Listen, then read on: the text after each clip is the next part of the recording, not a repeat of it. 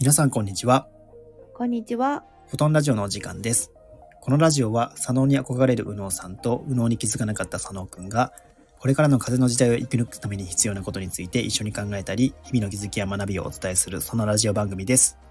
今日のテーマは、当たり前が一番怖いについてお話ししたいと思います。はい。お話しするのは私佐野くんと、うのうさんです。よろしくお願いしよろましくお願す。いします。はい、今日ですね、テーマとしては、当たり前が一番怖いっていうテーマですね。うちょんっと考えていきたいなと思うんですけど、はい。もう佐野くん的にははい。これ健康のところの授業やってるんではい。当たり前ってこう病気を作ってるなみたいな感当覚もあたるり前が病気を作る。そうこれなぜかっていうと、まあ、最近僕たち言ってるのは生活習慣病ってうん人生病だよって言ってるんですよねああ、はいはい。要は生活習慣って言葉ってなんか軽いけどうん。めちゃくちゃ実は深くてうん。皆さんの生活習慣を形作ってるのはその人の今まで生きてきた全てが詰まってるはい。それは昔経験したこととかこれは嫌だとかこれは好きとか、ねそういったものが詰まって甘いものを欲してしまったりとか、運動は嫌いだとかなっちゃったりとかして、はいそれが生活習慣に落とし込まれるんですよね、うんはいだからある意味じゃあその決めたものっていうのはもう意識的じゃないところに行ってるうん。ことも多いんですよね、当当たり。り前なんですよそれが、当たり前。うはいん。だからいわゆる当たり前って潜在意識みたいなものああ、はいはいはい当たり前になるんじゃないかなっていうのをめっちゃ思ってて、うんうんはい。だからもう意識すらしてなかったなみたいな当たり前すぎて、うんうんうんうんうんうん。それが実は根強く生活習慣につながってて結果それを続けることによって体は壊れていくんだよとそれで病気になるんだよっていうのが結構見えてる流れなんですようんうんうんうんうん。でこれは皆さんの中にやっぱり当たり前になってるところをうん振。り返る時間とかがないと、うん。うん、結構抜け出すことは難しいなって思ってます。うんうんうん。宇野さん的な当たり前ってなんかどういう感覚なんですかそう。私の場合は、その、まあ、接客業をしているので、うんうん。サービス業ですよね。はい。そのやっぱりサービス業の中でもあの施術そのお店側とお客さんの中でも当たり前が生まれた瞬間にうん。その関係が壊れていくなと思うんですね。なるほど。うん、だからやっぱり人間関係も、まあ、健康もそうですけど、はい人間関係の中でもやっぱり当たり前ってなった瞬間からうん。人間関係壊れていくと思うんですよ。へえ、面白いですね、その考え方。うん、うん。だから例えばだから私たちはサービス業だからはいお。客様にサービスをしていきますよね。うんうん。で、お客様が喜んでくれれば、さらにサービスしていきますよね。はい。だけど、このサービスの提供の仕方も、例えばお客さんが当たり前よね、それってなると、こっちのサービスって止まるんですよ。なるほど。うん。うん。サービスは止まるしう、ん。なんか、んむ、どっちかの、サービス、どっちかがやっぱり当たり前が出た瞬間に、うんうん。やってくんない、してくんない、やってくれて当たり前でしょっていうふうになると、うんうん。本当にこう、お互いの意思疎通ができなくなってくる。確かに。やうんってくれて当たり前とか、うん、ね、もうこれもなーなーみたいな話にもなってくるし、うん、うんい。わゆるマンネリみたいな話にもこれはつながる。なるんですよ。はい。うんなるほどな。確かにそう考えると、当たり前になってしまうと向上心とかも、ね、新しいものを考えるみたいなところも減ってきたりもするし、うん。なんかこうワクワクすることが減ってってしまうみたいな、そうなんですよう。ん、そういう感覚もありますよね。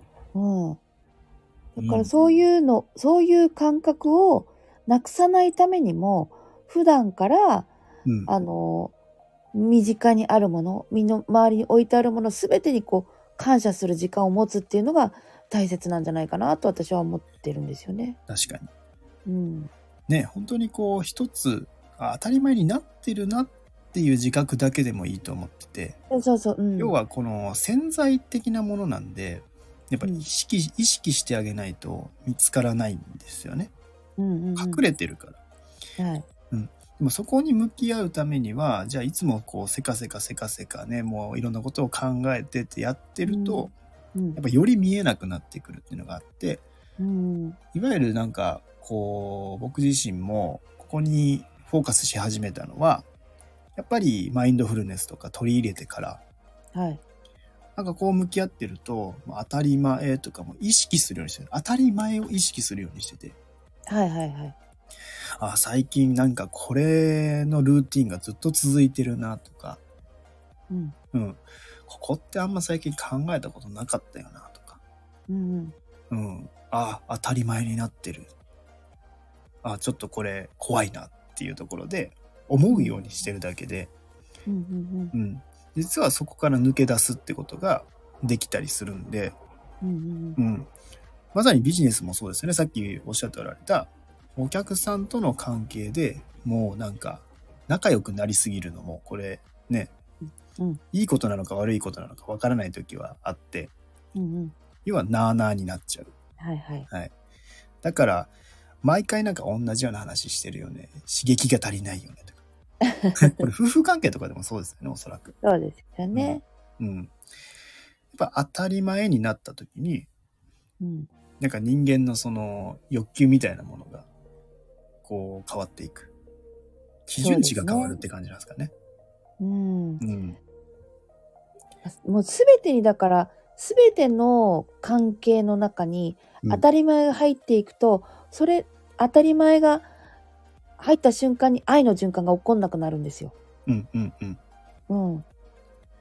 や、これ深くて、例えば経営者の方とかも、はい。お金を、こう、初めはね、お金がない中でこう作っていって、じゃあはいこう、お金儲けをしていきます。で、ある程度お金がバーンって入ったら、それが当たり前はになってしまって、い。うん。次、やっぱそれ基準で次の、ね、そのお金の基準になるわけじゃないですか。はい。だからこの人間っていうのの特性は、やっぱ経験したものとかで基準値を上げたり下げたりっていうのがすごい起こってて、うん。で、僕自身もこの、やっぱ起業した時とかにすごくそれを痛感したのは、はい。今まで普通の企業で勤めてて、はい。言ってしまえば働いてるだけで月、ね、何十万ってもらえてたのが、うん。起業した瞬間に1年間は役員報酬もゼロになってしまった。うんうん。ゼロみたいなこれ当たり前からなんか逆の当たり前なんですけど、はい。それを見てしまったがゆえに、はい。結構こう自分の当たり前が崩壊した。え、お金ってあんあれだけ安定的に入るもんじゃなかったんだって。うんうんうんうんうんだから、うん。はいあ。る意味その一番下の部分、お金が入らない状態で生きないといけないっていうのを知ってるから、はい。まあ、それをね、こうお金じゃあこれで収益が上がってった時に、うん。あの時よりとか比べられるわけじゃないですか。ああ、そうですよね。うん。けど、それをもうひたむきにその今のお金っていう風な当たり前が作られていくと、うん。それより高い、それより高いってなっていくんで、なんか喜びがこう、なんか難しくなってくる。コントロールが難しくなってくるな。だかおー。ら人間は結構成長の過程でやっぱりこの当たり前になるのが、なんか必要なように作られてるんじゃないかなっていう時もあって。ああ、その観点面白い。うん。そう。なんかうん。ある意味当たり前からなるとなあなあになってしまうんで、うん。要はよりミッションの難易度高くなるみたいな、へえ。そういうのもあるし、うんうんまあ、お金をこうね、えーやってる経営者の方とか、やっぱりそれはドーパミン的なんですよね。言ってしまうほうほと。う一瞬、瞬間的な快楽、うんうん。役員報酬上がったってなったら次のステージがまたすぐに現れる。うん。うん。そういう循環が行われていって、どんどんどんどんなんかこう疲弊してしまうとか、ある時、うんうん。金ってそんな大事なんだっけみたいなことが起こってくるはいはい。とか、うん、何でも買えるし、もうどうしようみたいななっちゃったりとか、うん喜喜びが薄れてってしまうみたいなけどその時にあの時のなんかこうね初期の時からはと比べてしまうとうんめちゃくちゃこうあ良かったよねっていうのは心からなんかこう喜べるというか、ううんん、これも結構比較対象とかにあるんじゃないかなっていう気はしますよねその人の経験にはすごく左右されるものそなうんじゃないですねう。んまあ本当なんかそういうね収1年間収入ゼロってねそう結構な結構なそうなんですよ。体験ですよね子供も生まれてっていう1年間収入 ゼロ。今だから笑えるそけうど今だから笑えるけど。けどでもなんかそれを経験しちゃうとうん、もう何があっても大丈夫って思いますよね大。丈夫だし、あの時から比べれば、あ、今って当たり前じゃないんだよねっていう基準値ができてる。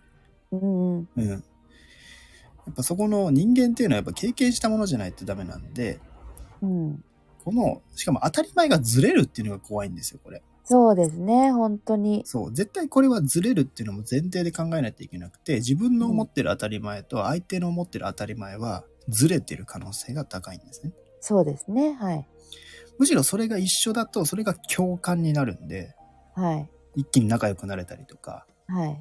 ねえーこうシンパシー湧いたりとかするんですけどうんこの当たり前っていうのは非常にずれやすいうん、ところなんで、逆にそこでこういざこざが起きる原因になったりとかもするうんそう、これって当然だよねとか。これめちゃくちゃね、皆さんの、こう、えな、なんでそんなこと言われんのみたいな怒りにもなったりとか、はいはいうん。いや、そんな当然じゃないんだけど、それとか。そうですよね。そういうのって、やっぱ当たり前が起こしてるんですよね。その人ああがそうですね。うん。うんうんうんだから、あ、相手の当たり前ってここなんだ。自分はここなんだ。ずれてるはい。みたいな。そういう解釈入れるだけでも、うんなんかすごく相手を理解しようとする。うんですよね。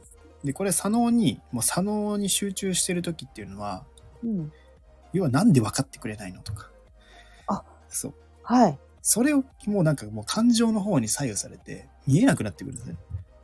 それ左脳なんだ。左脳というかまあその自分の中に入り込みすぎてる時感情とそういったあーやっぱり自分を俯瞰して客観的にうん。見れない状態の時っていうのはうん。なんで私のこの当たり前を理解できないのあの人はってなるんですけどはい。でも当然ですよね。その人の、要は、その当たり前の基準が作られた出来事がその人の人生の中にはあるわけで、はいはい。絶対そこって完璧に一致するって難しいじゃないですか。はいはい。で、だから、いわゆるそれが多い人は共感できる人とか、うん。うん当たり前の基準、基準が一致してる人とかね、はいはい。そういう話になってくるんだろうなっていう気がして、うんうんうんうん。だからなんかいろんなことは世の中のいろんなことはその自分の中の当たり前とのズレとかで起こってるよなっていうのもまあちょっと左脳的解釈ですけどうん思うんですよね。うんうんうん。だからまあタイトルの通りなんですけど当たり前が一番実は怖いんじゃないかなみたいな。うん。そういうことですね。うん。なんかね右脳さん的にいくと結構感覚的なところはあるんではいあ。まりここまで考えないかもしれないですけど。うん。なんか、そうなんですよ。そこまでだから分解してなくて、うん。私はもう感覚、当たり前イコール感謝がないって思ってるので、なるほどなるほど。だからもう、そこの、感謝をすることを忘れてしまうと全てが当たり前になってしまうし、うんうんうんだから当たり前のことが日常的にあるともう感謝のない人生確かに愛の循環が起きないっていう風な感覚でしかない。確かにだから感謝っていうのは要はその普段当たり前にあるものにも感謝する例えばねうよくいらっしゃるのはドライヤーとかね風が出るこれにも感謝みたいなところとかうんねお風呂入れてお湯が出てるだけでも感謝とかなんかそういったところってなんかこうやっぱ当たり前から脱却するのにめっちゃ重要だなって思いますね。そう。だからうん私はよく孫っちと、あの、ありがとうゲームをやってます。なるほどなるほど。いやそういうの大事なんですよね。一つ脱却していくというか。うんうん。うん。だからやっぱ意識ですよね。当たり前だな。これ当たり前。当たり前のものにいかに感謝できるか。そう、だから、一番だから、その自分の身近うん。にある、やっぱり家族だったり、うんうん。ね、自分が持っているものだったり、そこにやっぱり感謝を忘れがちですよね。そうですね。うん。はうん。だからやっぱり、まあ、今日のテーマで一番伝えたいこととしては、い。やっぱり当たり前になってるものほど結構ね、大事なものが多いよというか、そうなんですようんね。そこをなんか見返すっていう習慣をつけると、うん。あ、いかに自分はもう満たされてたんだな、みたいな、はい。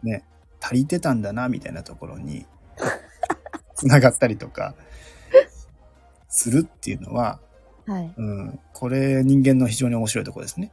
はい。うん、その基準が上がるとどんどんどんどん足りない足りないってなってくるから、う。うんん、もう一番下を見るとか なんかそのね、まあ、まあそんな下を見る必要はないんですけどあんまりそうでもすよね。時にはそういったところのあ自分の基準値ってここまで、ね、いろんな人生経験して上がってきたんだみたいなうんうんううんん。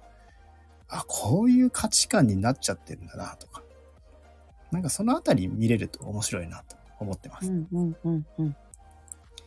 はい、いいですね。他に宇野さんから何か言っておくいやこともうあります綺麗にまとめてくれてありがとうございます。はい、 ありがとうございます。はい、じゃあ今日はですね、当たり前が一番怖いというテーマでお送りしました。この内容がはい皆さんの気づきとなっていれば嬉しいです。